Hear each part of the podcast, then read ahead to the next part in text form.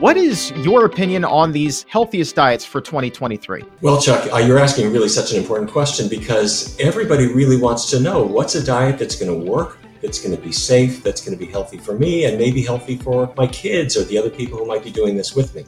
The number one reason, of course, why people want to change their diet is because whatever indulgences they may have had in November and December and through the holidays kind of take a toll. And on December 31st at midnight, people say, enough.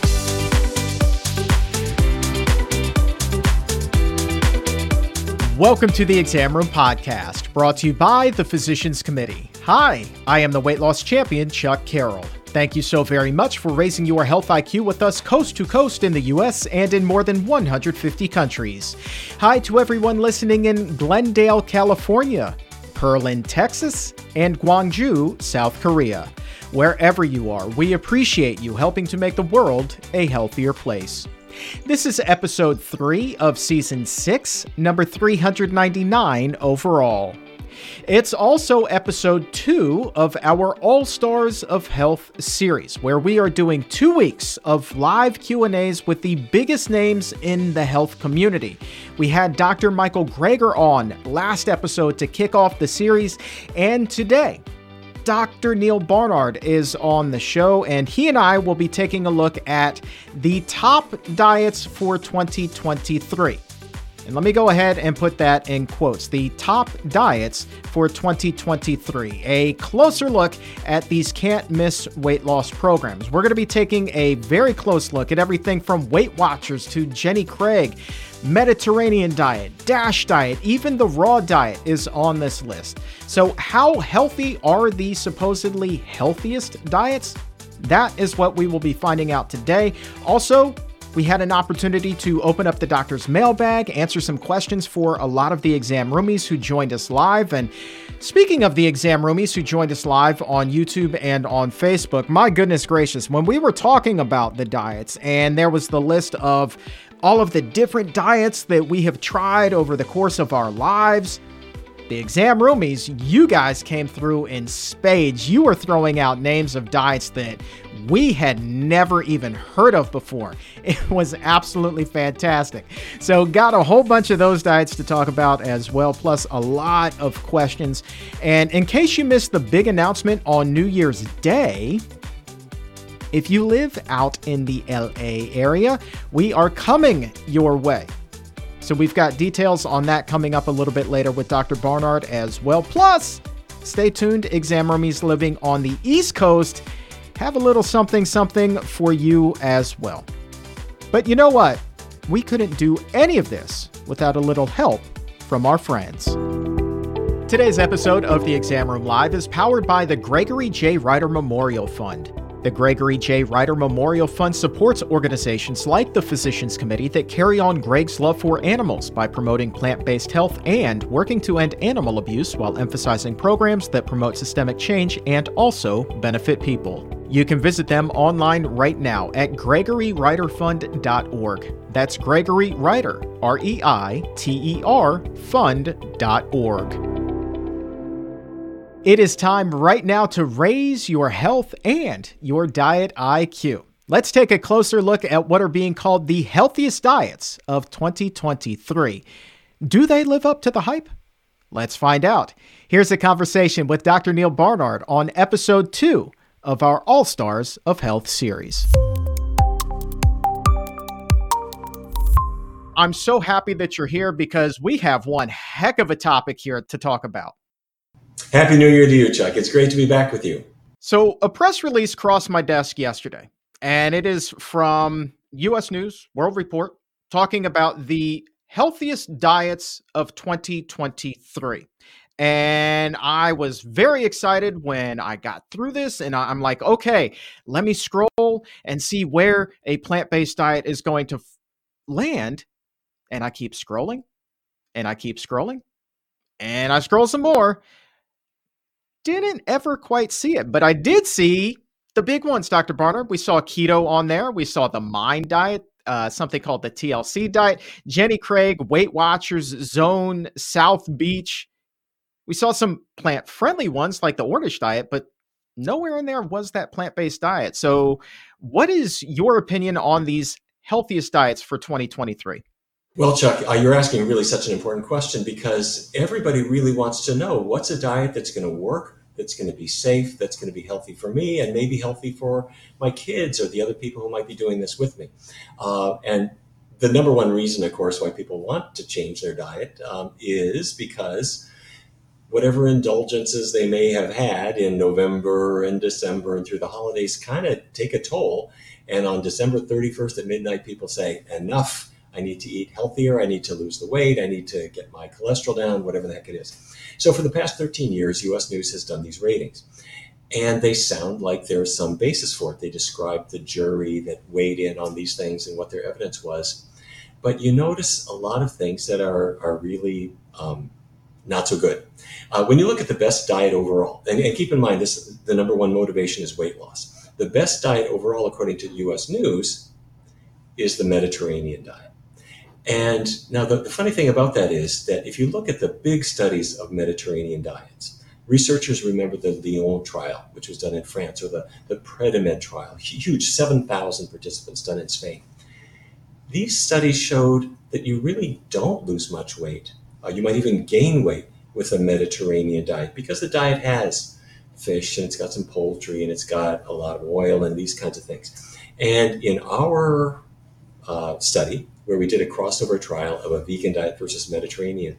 The Mediterranean diet didn't cause weight loss at all. So we thought, wait a minute, how can a diet that doesn't actually cause weight loss be listed as a number one best diet for people to follow right now?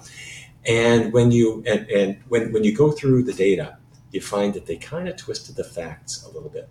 They do mention studies that looked at a Mediterranean diet and did show weight loss. You go into the study and you discover they used a Mediterranean diet along with a pretty severe calorie restriction. So, it was maybe you were eating Mediterranean foods, but in every single case, they just cut calories. So what they're finding is you don't lose weight on that kind of diet at all.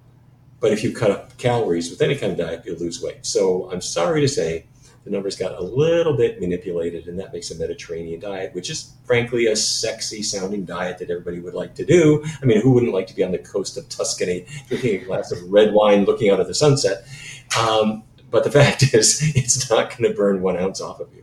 Yeah, let's go ahead and pull up the rankings here. This is the actual website here from U.S. News, and you see the best diets overall for 2023. I mean, that's just a nice catchy headline there. And you do see Mediterranean diet fall there at number one. Then the DASH diet comes in at number two. That's one, Dr. Barnard, you and I have talked about on the show previously. That's one that's set up to help people specifically who are struggling with hypertension. Is that correct?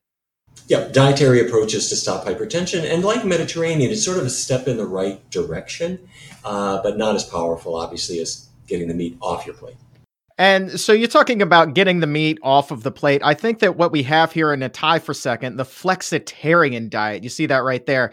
That's one that I think that kind of gives people a little bit of comfort when they think about, well, at least I can still eat some of the stuff that I've been eating my entire life, some meat, some dairy. It gives me that flexibility. We get into an argument, well, not an argument here, but we get into a discussion with a lot of people in this house anyway about the all or none approach. When you see something that is flexitarian there, does that sound any alarms for you, or is it kind of a entryway for somebody who wants to eventually maybe eat an exclusively plant-based diet? It's an important question, Chuck. For a person, people are free to do what they wish to do. And if a person says, well, I'd like to go to a halfway healthy diet, but not the other way, they have that right. They can certainly do it. However, if you're a medical professional and somebody is asking you, I've had a heart attack, I don't want to have another one, what's the best way for me to really regain my health? Or I'm on all these medicines for diabetes or cholesterol, what's the very best way for me to get rid of it? You wouldn't recommend a flexitarian diet any more than you would recommend for a smoker, like a flexitarian smoking program. You have a cigarette on Wednesday or something like that. And really for two reasons. One is the flexitarian approach doesn't work very well. If you're a meat eater on Monday, Tuesday, Wednesday, but you're a vegetarian the other days or something, you're getting more cholesterol, more fat, you're getting not get the results. The second thing is that in the same way as a person who's succeeded at being a non-smoker for 3 weeks, if they decide, I'm going to give myself permission to have a cigarette now on the weekend, you know exactly what is going to happen. You're wakening up those addictions. And that happens not just with cigarettes, but it happens with food. And so for many, many people, not only the most effective way, but the easiest way is just to say, well, those are bad foods that didn't love me back. I'm just going to leave the cheese and meat off the plate. So it does sound, for many people, it does sound kind of draconian. You know, you're going to avoid those bad foods altogether. But for many people, they say, got to tell you, just breaking up with a bad love affair with food is the easiest thing. I scrolled down on this page to take a look at how the editors arrived at these rankings. And you see the scorecard there for the flexitarian diet. On a scale of 1 to 5, it gets a 4.4. And it looks like the 4 criteria that they have here is fast weight loss. So how quickly can you slim down? Weight loss overall, I'm assuming, and this is just an assumption that maybe that's for sustained. Easy to follow seems to be weighted pretty heavily, pardon the pun. And then is it healthy? When you're talking about an overall ranking for healthy, to me, that seems pretty ambiguous because one person's definition of healthy may differ greatly for somebody else's. I'm wondering what the consensus there might have been. Yeah, well, I think you put your finger on 2 really important things, Chuck. The first is ease to follow. Flexitarian is a word designed to make it sound easy. It may or may not work, but it's really easy. And that's what the Mediterranean diet has going for it, too. It just sounds easy. In reality, if you actually follow the rules in a Mediterranean diet done according to research criteria, it's not easy at all. It's a pain in the neck and not very effective. But it sounds easy, and same with flexitarian. But the other issue is it effective? Now, keep in mind, Chuck, to arrive at these rankings, they didn't take 100 overweight people and put them on the diet and test it.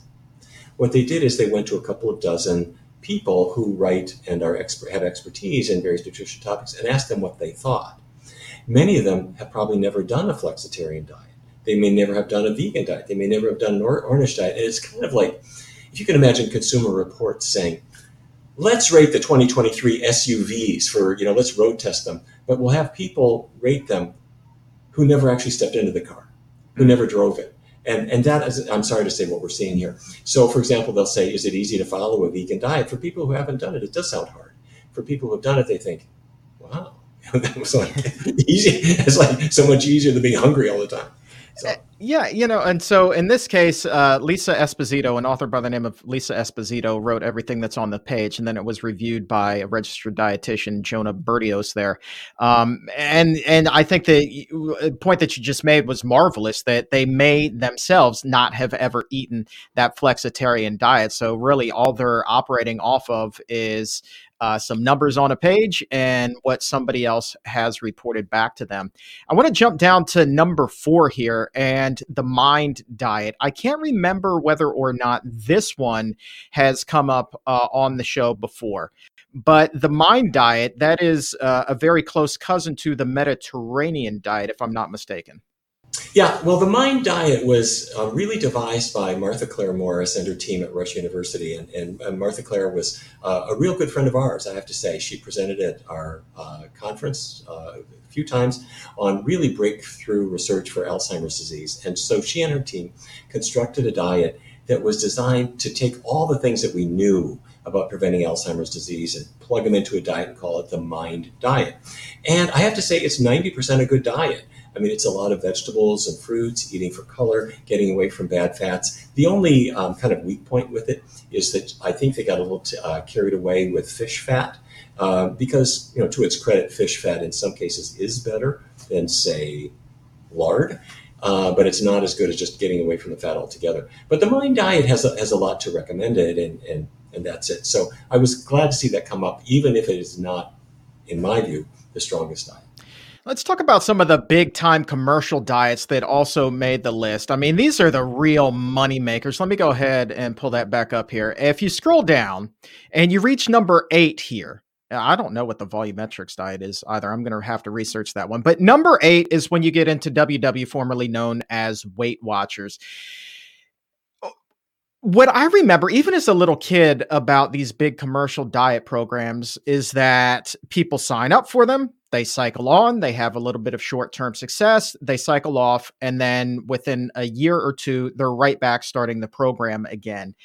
What is it about these programs, Dr. Barnard, A, that makes them so popular, and B, do they really work in your opinion? Well, I think there's really two considerations. The first is the foods that are being recommended for you. Are they healthy foods? Are they plant-based foods? And with Weight Watchers, they make progress over time. And you can say, all right, I want to do Weight Watchers because I need some support, but I want to do it as a vegan. And you can figure out how to do that, which is a good thing. The other piece of it is if they're not just sending you a box of food, but they're actually giving you some support. I think that's a good element too. That doesn't mean you have to sign up for Weight Watchers. To tell the honest truth, if a person joins any community, this community, let's say a person is watching the Exam Room every week, and I'm serious, you're getting support for staying on a healthful diet, or you join one of the PCRM classes, like Fight Diabetes with Food or whatever. The food choices are half of it. The support is the other half. And if you've got a way to get that support, that's really a helpful thing too. If you're the Lone Ranger and you're just doing this diet by yourself and your family doesn't support you, it's a lot harder. Well, the thing with WW here, beyond the sense of community, is it does say here that you can be vegan and vegetarian friendly with it. You can easily modify the recipes. One thing I will give them points for is what it says here in the article is that they've updated their point system to account for added sugar, unsaturated fat, and fiber, in addition to other nutrients. First of all, anytime any plan puts an emphasis on fiber, I think that's fantastic because perhaps most paramountly, more fiber in your diet means that you're eating less meat, less dairy, which has no fiber at all. So, I mean, can I get an amen for fiber here, basically? Yeah, absolutely. And fiber means, just as you said, Chuck, that you're getting plants because meat doesn't have it, cheese doesn't have it. The other thing is that fiber really doesn't have much in the way of calories. It fills you up and it's going to help you lose weight. By the way, Chuck, let's go back to volumetrics for a minute. Sure. This is Barbara Rolls came up with this term. And it's a cool thing, but I don't think of it as a diet. I think of it as a strategy. What she said is basically, look at the volume of what you're eating and that volume of food. Let's say it's a soup. How much of it is calories and how much of it is not calories? So if your soup starts out as water, no calories. Now I put in some vegetables to my soup. Not too many more calories. Let's say I throw a hunk of pork in, some cheese, and whatever. Now the calorie content is going up. She said, with the volumetric approach, she said, let's choose foods that for any given volume don't have very much calories. So what did she come up with? If you eat an apple or an orange, you eat a banana, you eat fruits and vegetables and these things have very few calories per unit volume. If you eat a hunk of cheese, or for that matter, a spoon of oil, in whatever volume it is, there is a ton of calories. So when people follow the volumetric approach to really where it should go, you end up with a plant-based diet. Interesting. And it does get points here for being vegan and vegetarian friendly as well. How could it not, based off of what it was you said? It's also budget friendly, planet friendly, and family friendly. I mean, that's all a feather in the cap for them. I want to go back. Let's see if we can scroll down. I want to pick a really popular one here that people may be familiar with. I'm glad that Ornish cracked the top 10. He will be pleased to know that. Yes, but they didn't treat the Ornish diet fairly at all. How's that? I think they made some huge mistakes. They said it's hard to do. It becomes tedious over time, which for people when they're first vegan or whatever, first on a plant-based diet, they may not have lots of choices, but very soon your diet is much more expansive than it was when you're eating chicken and fish and chicken and fish and chicken and fish. The reason I'm telling you that is back in 1992, I did a study, including all of the participants in Dr. Dean Ornish's heart study at that time, where we asked the patients, how do you like the diet? Do you enjoy it? Is it tedious or whatever? And I want to tell you, Chuck, those people who did not do the Ornish diet, but were in the control group following, it was sort of like the DASH diet or the TLC diet, chicken, fish, they found their diet boring and they were getting no result. The people on the Ornish diet said, it took me 3-4 weeks to get used to it. but I am used to it. My chest pain is gone. I'm losing weight. I love these foods. And they were not like, whoever the editors are at U.S. News saying, gee, I think it's hard to follow that. The participant said, I just love how I feel. The other huge mistake they made, they said that the Ornish diet is not safe for everybody. And they said, if you are underweight, you're not going to get enough calories with it or something like that. Or if you're going to be pregnant, can you be vegan? And these things are unfortunately old 1950s era myths. So I'm going to call out the U.S. News editors. You got to do some fact checking, both about good diets that you underrated, like Ornish, which is a fantastic program, fantastic diet, and the Mediterranean diet, which you really overrated.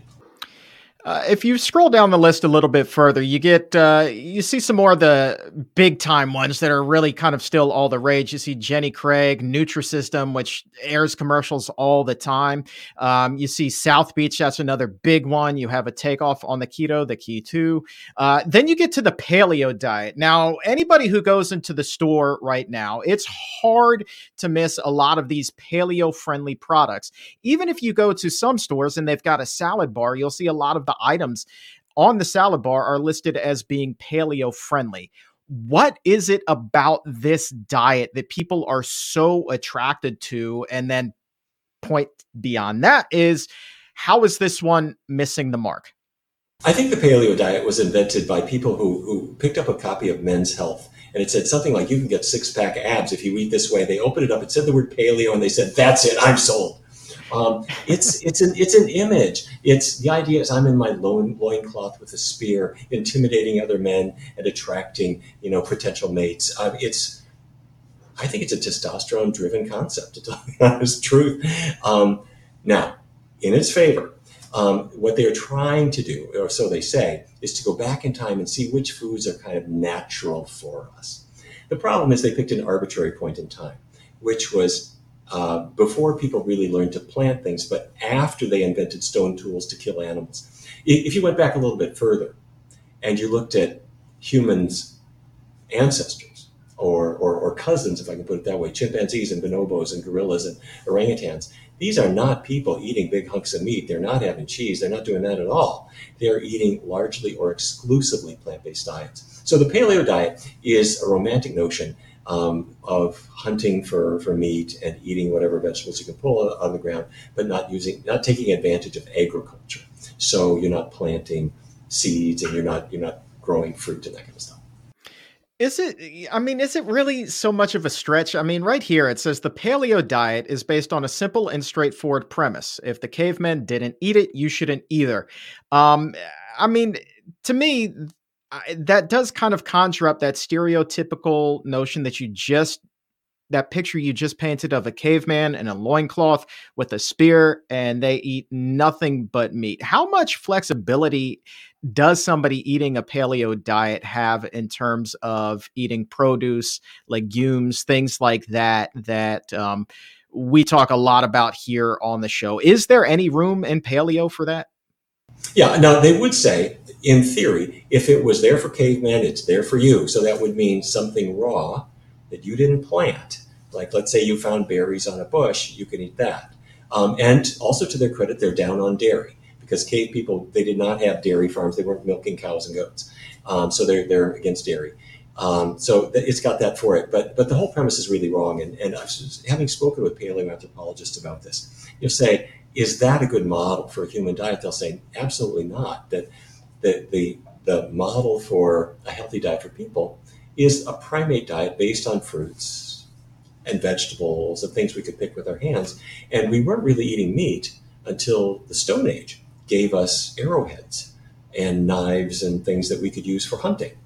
And by the time that had occurred, we were pretty much in our modern human form. And we still have pre-Stone Age coronary arteries that get atherosclerosis when you try to eat like a caveman. I'm curious, the exam roomies who are watching live right now, let's do a quick little poll. If you could put in the comment or in the chat some of the diets that you may have tried I would be real curious to see, you know, just all of the crazy different kind of fad things that have been out there that we've all tried in our life. I mean, I famously did the cookie diet. That's my craziest one, but I've heard of the lemon water diet. I've heard of this diet and that diet. I want to know what diet you have tried. Put that in the chat. You mentioned raw food just a moment ago. The raw food diet actually did make the list close to the bottom. I think that these guys did, U.S. News here did the top 25 best diets overall. And the raw food diet comes in at number 24. And this is something that we get questions on from time to time from exam roomies. And it has to do with, is a raw diet actually healthy? Are we leaving something on the table, so to speak, by not eating any cooked food whatsoever? Well, having the ability to cook really greatly increases your palate. I mean, the number of things that you can serve that are really healthy. For example, grains. A dried kernel of brown rice is not going to be something you're going to put on your plate. Same with dried beans. The minute you can cook them, you've got something that is healthy, high in fiber, no cholesterol, no saturated fat, filled with healthy vitamins and good nutrition. So there's something to be said for cooked foods. If you were to say to me, can I do a raw diet and can it be healthy? I believe you can, but with a couple of caveats. We really don't, in my view, to this day, know which are the raw foods that are most natural for human beings. Human beings our species began in Africa. And people ended up in other parts of the world, either voluntarily or involuntarily. And let's say you're plucking a tomato. That's raw, but that's not something you ever ate in Africa. That's a North American food. Same with peanuts, same with chocolate, same with potatoes, lots of things. And so the question in my mind has always been, what are those foods? What are those fruits? What are those vegetables that were in, say, Ethiopia, Kenya, the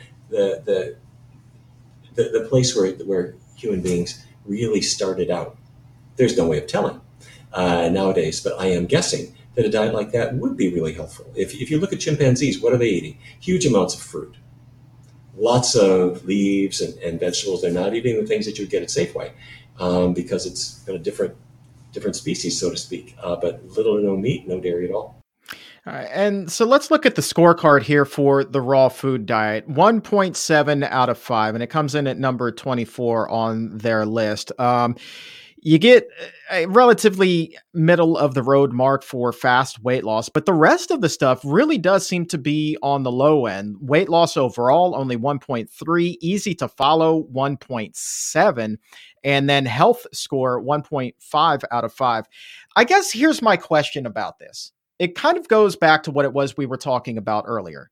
If you have a diet that's only achieving a 1.7 out of 5, I find it really hard to believe, even if you are giving incredibly great weight to easy to follow, that a plant-based diet wouldn't be on this list whatsoever. I would love to see how that rated out for them. I'm just a little bit skeptical. Yeah, no, exactly. I mean, with a raw food diet could be done, you know, if you're going to be sprouting beans instead of cooking them and so forth, but it does require a lot of thought, a lot of planning.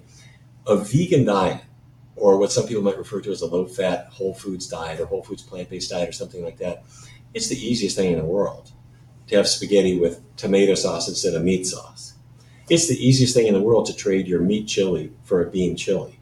A plant-based diet is easy. You're not counting calories. Anybody in the family can do it. The safety is tops, and the efficacy is tops. So we are going to be pushing U.S. News to get a little bit more up to date, look at the science, and also look at doctors who prescribe these diets and the patients who use them so that they can actually maybe do a little bit more accurate rating next time. Yeah. Yeah. Again, you just hit the nail on the head. It makes no sense to me that the raw food diet there would be there. And that just seems like the hardest thing.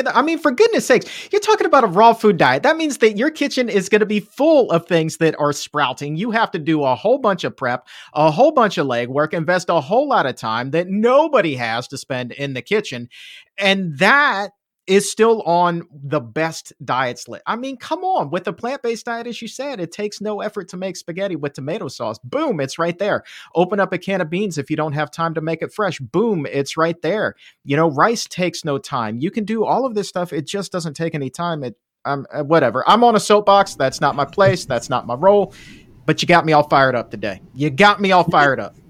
It's a good place for you to be, Chuck, because I have to say, I learned a real lesson with a study that we called the VegMed study. And you remember the study. We brought in people, 62 people. They were all overweight and they wanted to lose weight. And the study said, come into our study. We will randomly assign you to either a Mediterranean diet with lots of support, with a dietitian who knows this diet, who follows it, who will help you every week to follow a Mediterranean diet as best as it can be followed, or a completely vegan diet, plant-based diet with support also. You're going to do it for 16 weeks. We're going to see how you do, and then you're going to switch and do the opposite diet. So you get to do both diets and you can compare. And Chuck, it was the most amazing thing. At the beginning of this approach, the people on the Mediterranean diet thought, wow, pretty indulgent. Look at what I'm eating. You know, I can have, grilled fish. I can have some olive oil over things. But as the weeks went by, they said, and when does the weight loss start? Like, there really wasn't weight loss with it to any substantial degree. The people on the vegan diet, at first they were nervous. They thought, do I have to acquire a taste for folk music now? And, how do I do a vegan diet? The usual kind of mythology. But as the weeks went by, they got used to the diet, they came to like it, and the weight loss was huge. Then anyway, what happened at 16 weeks, we said, stop, switch to the other diet. At that point, the people who had been Mediterranean and were now doing vegan suddenly found the weight falling off. And they said, at last, this is why I'm here. But the people who had been vegan and now started the Mediterranean diet, they said, wait a minute. I don't want fish back in my diet. I lost my taste for it. I don't want cheese now. I don't want that olive oil. You taught us how to cook without it. I don't need it. And when they got on the scale, the Mediterranean diet was putting back on the pounds they had lost on the vegan diet. And they got angry. They said, how can people be prescribing this kind of diet that is clearly not the best diet for a person who wants to lose weight? And then we had the same issue with cholesterol. Their cholesterols weren't dropping either because they're eating animal products. Now, let me be clear. A Mediterranean diet for almost everybody is better than what you were eating before. It's just not nearly good enough for most people who, with some support, can do really well on a plant-based diet.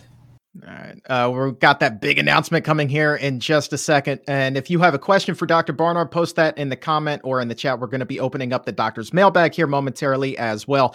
But let's do a kooky diet roll call here because, the roomies, they put in some gems here. We've got Jen, who says she did the South Beach diet, Weight Watchers. She even tried starvation. Sure, that's not working out very well. Pam did the lemonade diet. Not too familiar with that one. That one's kind of kooky. Aerozone, South Beach. Her husband tried fruit, being an exclusively fruit eater, a fruitarian diet. Weight Watchers, the cabbage soup diet. Stop me. Have you heard of the cabbage soup diet, Dr. Barnard? It's just what it sounds like. Cabbage soup. That's it. That's all you do. Very popular back in the 80s and 90s. Yep. Wow. Slim Fast is another popular one. Bonnie did keto. We have Cindy also did the cabbage soup and paleo. Cindy, how was the paleo experience for you? We've got Rachel. Wow. Rachel has run the gamut. Man, this is great. Rachel has done paleo, raw vegan, juiced feast, zone, whole food, plant-based. I think that she ended with whole food plant-based. She's watching us today. So I think that that's the one that she's landed on permanently. So good. Welcome to the club. That's awesome. But there's just so many out there, and it really can be so confusing, especially this time of year when somebody is looking for the healthiest diet, the diet that's going to be the answer to all of their prayers, the answer to all of their New Year's resolutions. And you just get bombarded with this stuff. How does one really cut through all of the clutter to figure out what really is the healthiest route to take? Number one, we do have to look at the evidence, and that's really what the exam room is all about, and that's what our research is all about, and we go through this in detail. Number two, I think as we make a diet change, we do need some support, a little bit of education, not necessarily a lot, but it's good to have somebody to hold your hand and to ask easy questions, like I was at a restaurant, and they didn't know how to cook something with less fat. What should I do? There are always answers out there, but it's good to kind of go have a little bit of support, especially at the beginning. The third thing, Chuck, is I think it's also important to think about the role of addiction.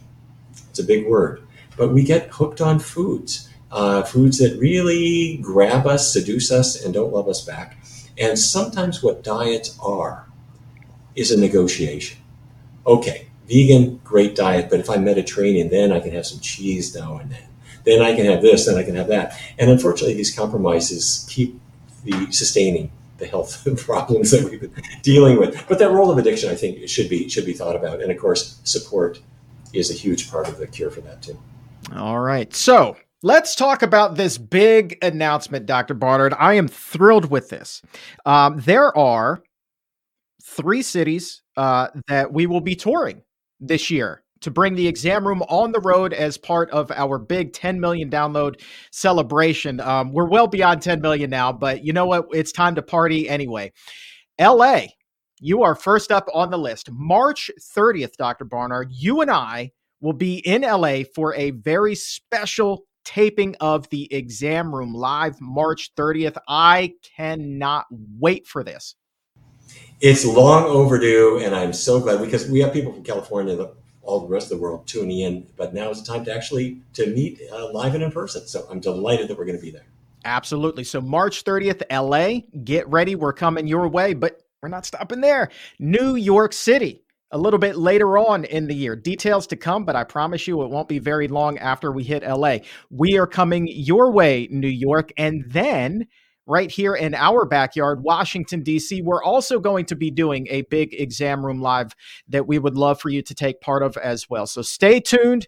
Big celebrations to come in 2023. Can't wait to take the show on the road. I think that this is great. To do it live and in person is really a dream come true for me. So, I mean, I'm pumped. And LA, New York, DC, those are also our 3 biggest markets here where we have the most listeners in the entire world.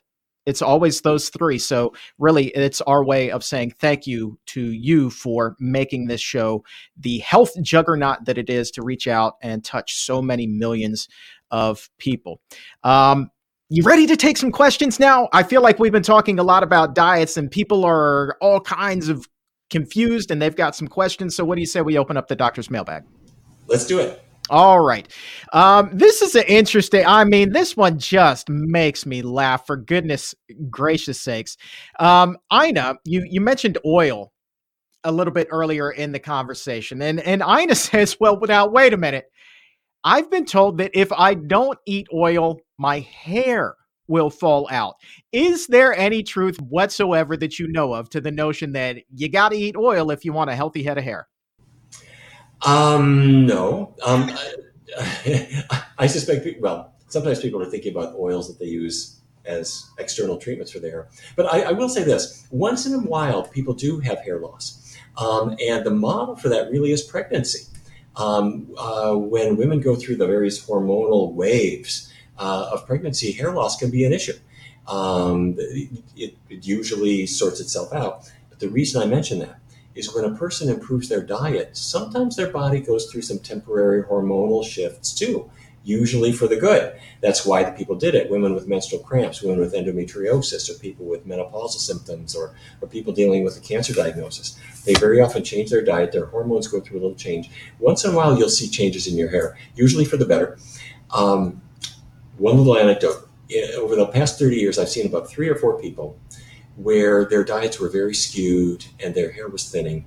And they found that if they added more plant protein, beans, tempeh, tofu, to their diet, that little extra plant protein kind of fixed the problem. But oil, no, adding oil is not going to keep your hair. Good to know. Let's see here.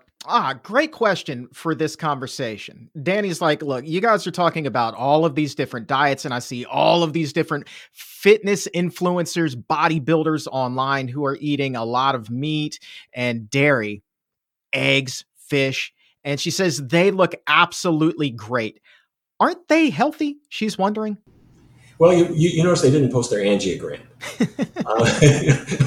what they posted is the picture that their boyfriend took, or, you know, whatever, of what they thought looked good for them.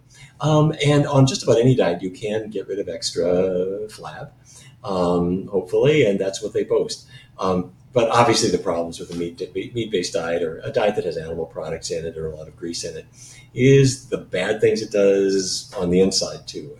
And unfortunately, that can reflect also on the outside. If you look at people as the years go by, the damage that free radicals cause is really what's responsible for the aging process. And we can't really stop it completely.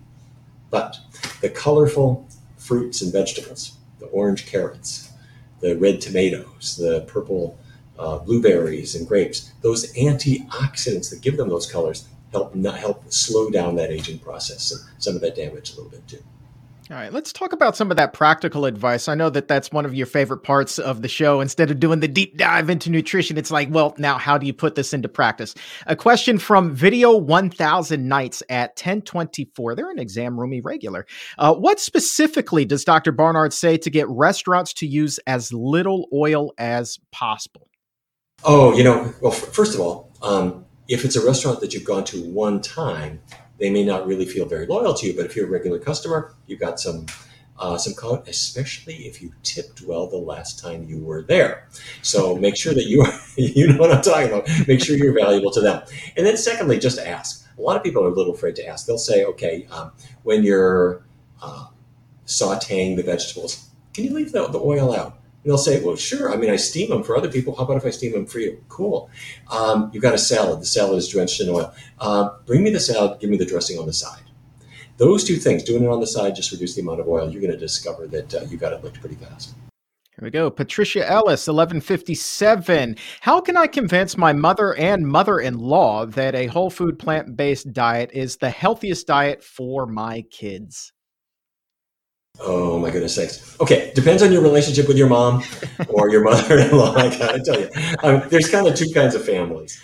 There is that one rare family where everybody gets along and they actually listen to each other and they take advice.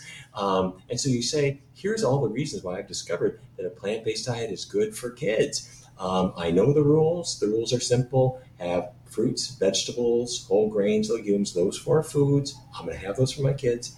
I'm going to make sure they get vitamin B12. That's the other rule. Mom, I know what I'm doing. And in this wonderful, harmonious family, everyone says, great, these are the luckiest kids ever. But that's not you. Unfortunately, most people are in the other family where people are kind of fighting their little turf battles. They're usually kind of innocent things, but people disagree about all kinds of stuff. And that's where you really need to bring in some outside reinforcements. There are books, there are videos on raising vegan kids. And so your mother-in-law is not going to believe you, but she will believe a book that was written by somebody else who she takes to be an expert. And you just take that book, put some Post-it notes in the key pages, give it to her, she'll read it, and she'll be convinced. So you got to bring in some reinforcements. Also, when people see videos together, air pops and popcorn, watch Game Changers together. That's a great movie. That is a fantastic movie. Everybody can get behind that too. I mean, even if you're not a sports fan, it's just such a fascinating film, the way that it was put together. Let's take a question here from Sabata at 1237. This is an interesting one. They are looking to lose a little bit of weight, and they're wondering whether putting nuts in a salad, topping it with walnuts or pecans, something like that, would be detrimental to their potential weight loss. Yeah, it will. I'm sorry to say. Nuts are healthful, and for a person who's not trying to lose weight, it's pretty hard to object to having a nut here and there, because an ounce of nuts will give you some vitamin E and some other healthy nutrients too. The problem is that nuts are one of these very few plant foods that are really dense in calories. Now, that was never really much of a problem in nature, because a nut is encased in a shell, and they are seasonal. And so it was kind of hard to overdo it. Nowadays, you can go to the Publix or Safeway or Giant or wherever, and they've got whole cans of them already shelled and roasted and salted, and they are delicious and addicting. So we end up being kind of taken with these really high-calorie foods. So if you are trying to lose weight, I would suggest setting the nuts aside or having only very minimal amounts of them. Don't use them as a snack. Use them kind of the way you're describing, as a seasoning on other foods. But what we really find is when people are not doing well, they need to lose weight. They need to get their diabetes under control.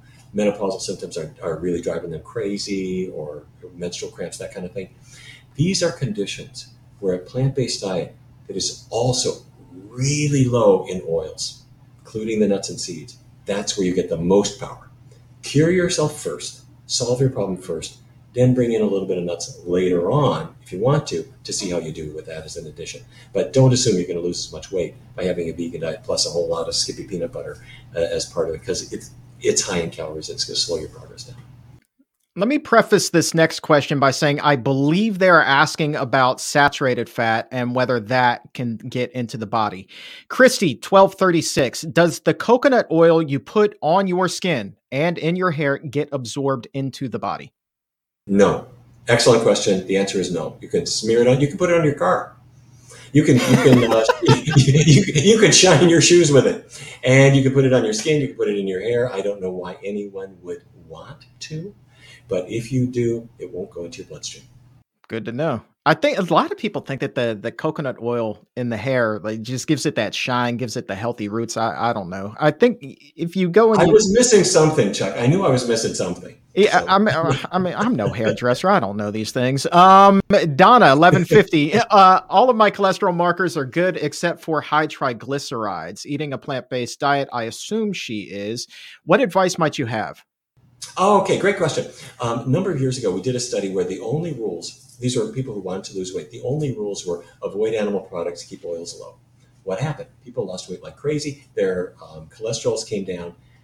And for many, their triglycerides, which are just blood fats, they went down, but for some, they went up. We did another study.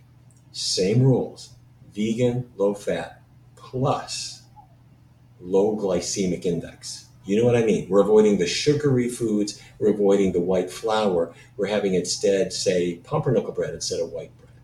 We're having oatmeal. We're having whole grain foods. So there's a lot of carbohydrate, but it's the healthiest carbohydrate. And what do you think happened?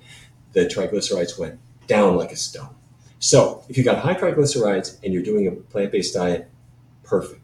Vegan diet, great. Keep oils low, but also favor the low glycemic index foods. Beans. Al dente pasta is okay, but really be avoiding the foods with a lot of sugar or a lot of white flour. Those are the things that are going to drive your triglycerides up. All right, let's grab two more here before we wrap things up for the day. Number one, from Danny. Some doctors claim that people need to eat meat in order to heal. Is there any truth to this? No, there's not. But there are a few conditions where protein is needed for healing, and the classic case that you will see in hospitals is just terribly unfortunate is extensive burns, where the whole body is in this healing process and trying to construct new tissue. And those are cases where the dietitian comes in and has to construct a diet that really loads the person up with protein. Meat? No, it doesn't have to be meat, and it shouldn't be meat, because meat has protein, but it's got bad fat and cholesterol and all the things the body doesn't want. In fact, if you went into the hospital storage rooms and you picked up those little jugs of Ensure, those people in medical care know what I'm talking about. It's a high protein nutritional supplement. About 5 or 6 years ago, the company that made it took Ensure and veganized it. So they've got a green package. It's the same thing, but all the protein is plant-based. So the point is, no, you don't need meat. There are conditions where you need extra protein. Plant protein will do the trick. All right. Last one is kind of a piggyback off of what it was Dr. Greger was talking about on the show yesterday. We got into teas and coffees in a little bit, but Dab had a follow-up, and I'm hoping you can supply the answer. Dab loves some coffee, and they are wondering how much coffee is too much coffee. Well, I think the answer is different for everybody. For some people, that one cup makes you a new person. Everybody around you discovers that suddenly everybody's a little extra talkative right around 6:45 in the morning because the caffeine is hitting the brain. However, researchers started to say, well, if I'm having 2 cups, 3 cups, 4 cups, that'll make me jittery. I won't be able to sleep. Maybe so. Everybody metabolizes caffeine at a different rate. And there are some people who break it down really fast. They sleep like a baby, no matter how much coffee they drink. There are others who have one cup of coffee in the morning, and they've still got about a quarter of its caffeine in their brain at 10:30 at night, and they can't sleep. One last thing to factor in here, and that is Alzheimer's disease. A study came out about a decade ago that looked at caffeine, coffee in particular, and Alzheimer's, and they found a protective effect that was associated with having five or more, yes, I'm not making this up, five or more cups of coffee per day. For some reason, it had some brain protective effect. Stay tuned. Whenever I see these studies, I always kind of bookmark it to see if future studies reinforce that. But so far, what it looks like to me is that caffeinated beverages do have personality effects. They will affect you. They will affect sleep. Overall, they seem to be innocuous with regard to health, generally speaking. But I think we need to stay tuned to see if there are benefits or risks to huge consumption. I'm guessing that the person who asked this question is probably not into anything like a danger zone. Strictly, spitballing here. When you're talking about that study, I'm assuming the 5 cups of coffee that the participants were drinking weren't these caramel macchiato type Starbucks, right? Oh my God. What will kill you in the coffee is the creamer. Exactly. That milk and so forth that's added to it. What are you adding? The number one nutrient in milk is sugar, lactose sugar. The number two is fat, especially saturated fat. Your coronary arteries are snapping closed, not from the coffee, but from the creamer. So you got it. There we go. All right. Dr. Barnard, thank you so very much for being here, my friend, and doing the second episode of our Health All-Star series. This has been great. We covered a whole lot of diets there. And I mean, you should see the list of other diets that the roomies have tried. I mean, it is an arm's length and then some. It is incredible. So much information out there. I'm glad that you brought a little truth to the table for us today. Well, let's hope the buck stops here. The diet stops here. Whole food, plant-based diet really is a solution for lots of people. Absolutely. And by the way, the Exam Room Health All-Star Series, it's going to roll on for the next 2 weeks. This is so exciting. We had Dr. Michael Greger on yesterday to kick everything off. Tomorrow, our friend Dr. Will Bulsiewicz will be here. Friday, Rip Esselstyn will be on the show. We haven't spoken with him in a very long time, so I'm really excited to get Plant Strong with him. And then on Monday, my goodness gracious, set a reminder right now, noon Eastern, 9 a.m. Pacific, the one and only T. Colin Campbell will be here live with us on the Exam Room. We have so many others coming up. Cyrus Khambatta from Mastering Diabetes as well. Gemma Newman, the Plant Power Doc, will be with us, and she and I have an exciting announcement about another project that we may be working on. Stay tuned for that. We might drop a couple of hints next Wednesday on that. Next Thursday, Dan Buettner from the Blue Zones, and then we'll wrap up the entire series with Dr. Alan Desmond, the doc over in the UK, who has been leading the plant-based diet revolution. So fantastic. And I can't let you go, Dr. Barnard, also without mentioning once again the Gregory J. Ryder Memorial Fund for their continued support of the Exam Room Podcast and the Physicians Committee, not just in 2022, 2021, but now into this new year as well. Allison Mahoney, everybody over at the Gregory J. Ryder Memorial Fund is just doing such fantastic work, and it's a privilege to have their name attached to this show. Greg has such a strong heart and so much kindness, and Allison has carried that spirit forward in such a beautiful way, and I'm so grateful for that support. And right now you see it on the screen. If you would like to learn more, sign up for their newsletter. You can do that at gregoryreiterfund.org. That's Gregory Reiter, spelled R-E-I-T-E-R, fund.org. Absolutely go there, sign up for the newsletter, learn about all the incredible work that Allison and the team are doing. Okay, so we're talking about that really long list of crazy diets that people have tried. I mean, I can't tell you how many different diets the average person tries throughout the course of their lifetime, but I would imagine it is a ton. So we have somebody here who has tried the cayenne pepper diet. They posted this in the comments during the live show. I've never heard of the cayenne pepper diet, but it sounds kind of painful, right? Especially coming out, if you know what I mean. That same person also said that they've tried Atkins, keto, low carb, but they have ended their diet journey with plant-based. And then Marianne posted in the chat that they have tried, wow, how's this list? The cabbage soup diet, Slim Fast, Weight Watchers, the Body by Vi Challenge, and a super processed portioned controlled diet. That sounds incredibly technical. Don't know if I could hang with that, but they say that whole food plant-based is really simply the best way of eating. Somebody else said that they have done the white potato only diet. That's kind of wild. Walter did Weight Watchers a few times, but says that he's now been vegan for 12 years. Another person says that they have tried the live diet or the live diet. Cindy has tried the paleo diet, said that when they did that, though, their cholesterol shot up to 300, but since they went whole food plant-based, it has plummeted by more than 100 points. Soon has done the Scandinavian diet, Adriana, Mediterranean diet, and a few others. Heather has run the gamut, Weight Watchers, Curves, Keto. And then Marta has another long list, Atkins, Keto, Paleo, Raw, Vegan, Vegetarian, you name it, they've done it.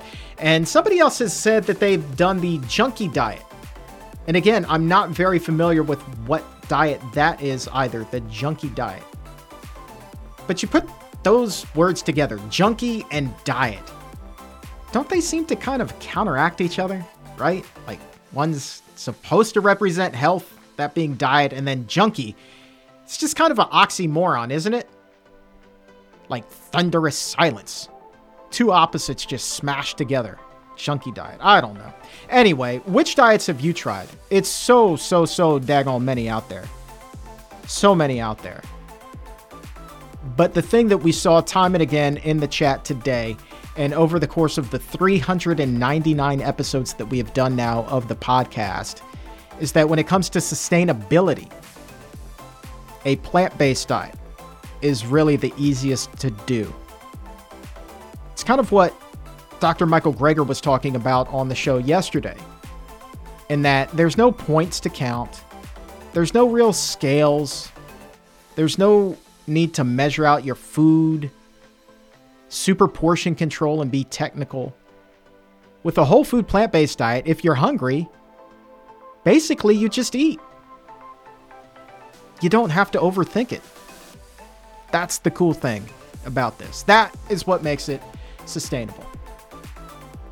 I'll tell you something else that I think is really cool is finally, like we were talking about, being able to take the show on the road. March 30th, you exam roomies out in the LA area, we are headed your way. Dr. Neal Barnard and I will be there for a live taping of the exam room. So super pumped to do that in person with you. We will have more details on that soon. We also in the chat today had a couple of exam roomies wondering whether we could take the show over to the UK, maybe London. I'd love to do that. That seems like a dream come true. So hopefully we can pull that off in the future as well. But at the heart of today, what we were trying to do was just clear up a lot of confusion that people may have about how it is to get healthy. And there is so much confusion out there. It's so easy to get confused. There's so much noise. And it's hard to know what you can trust. Is this person being honest? Do they have the real facts about things, or are they just looking to get rich marketing another diet? How do you know? How do you know what you're reading is actually true? We are constantly bombarded, and for a lot of us who are just starting our health journeys, it can be overwhelming. It is too much. It causes stress, it causes anxiety, and it causes us a lot of times to just say, why even bother? Not going to do it. It's not worth it. Here's what you can do to help that person, because we've all been there before.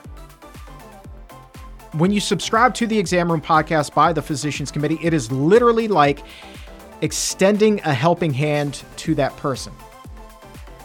You're lifting them up and giving them the answers that they have been searching for, the truth that they are seeking. You hit that subscribe button, you are giving them a healthier life. You say, well, how is my hitting the subscribe button going to help anybody else? It's because every new subscription we get and 5-star rating that comes with it bumps us up a little bit higher in the podcast rankings. And so when somebody goes and they're thumbing through Apple Podcasts or Spotify, and they're looking for the top nutrition podcasts, the top health podcasts, it puts us higher up on that list. And the higher we climb, the more people we can reach. And that's what this is about, helping out the next person. So let's help them out. Make them realize that the impossible is not impossible. They can achieve their health goals, and here is your solution. So if you haven't already, please take a moment, head over to Apple, head over to Spotify, hit subscribe, and leave a 5-star rating. And if you will be kind enough as well to leave a nice review, we would greatly appreciate that. And there's a link to do that right now in the episode notes for you. And for today, that is going to wrap things up for episode 2 of our All Stars of Health. Dr. Will Bulsiewicz will be here tomorrow on the next show. Then Rip Esselstyn from Plant Strong will be wrapping up our first week. As a reminder, you can join us noon Eastern, 9 a.m. Pacific on YouTube and on Facebook. Just head over to the Physicians Committee's pages there. And T. Colin Campbell will be back to kick things off in week 2. I want to say thank you one more time to Dr. Neal Barnard for being here and clearing up a lot of diet confusion for us today. Covered a lot of ground. And for everyone at the Physicians Committee, I am the weight loss champion, Chuck Carroll. Thank you so very much for listening. And remember, as always, keep it plant-based.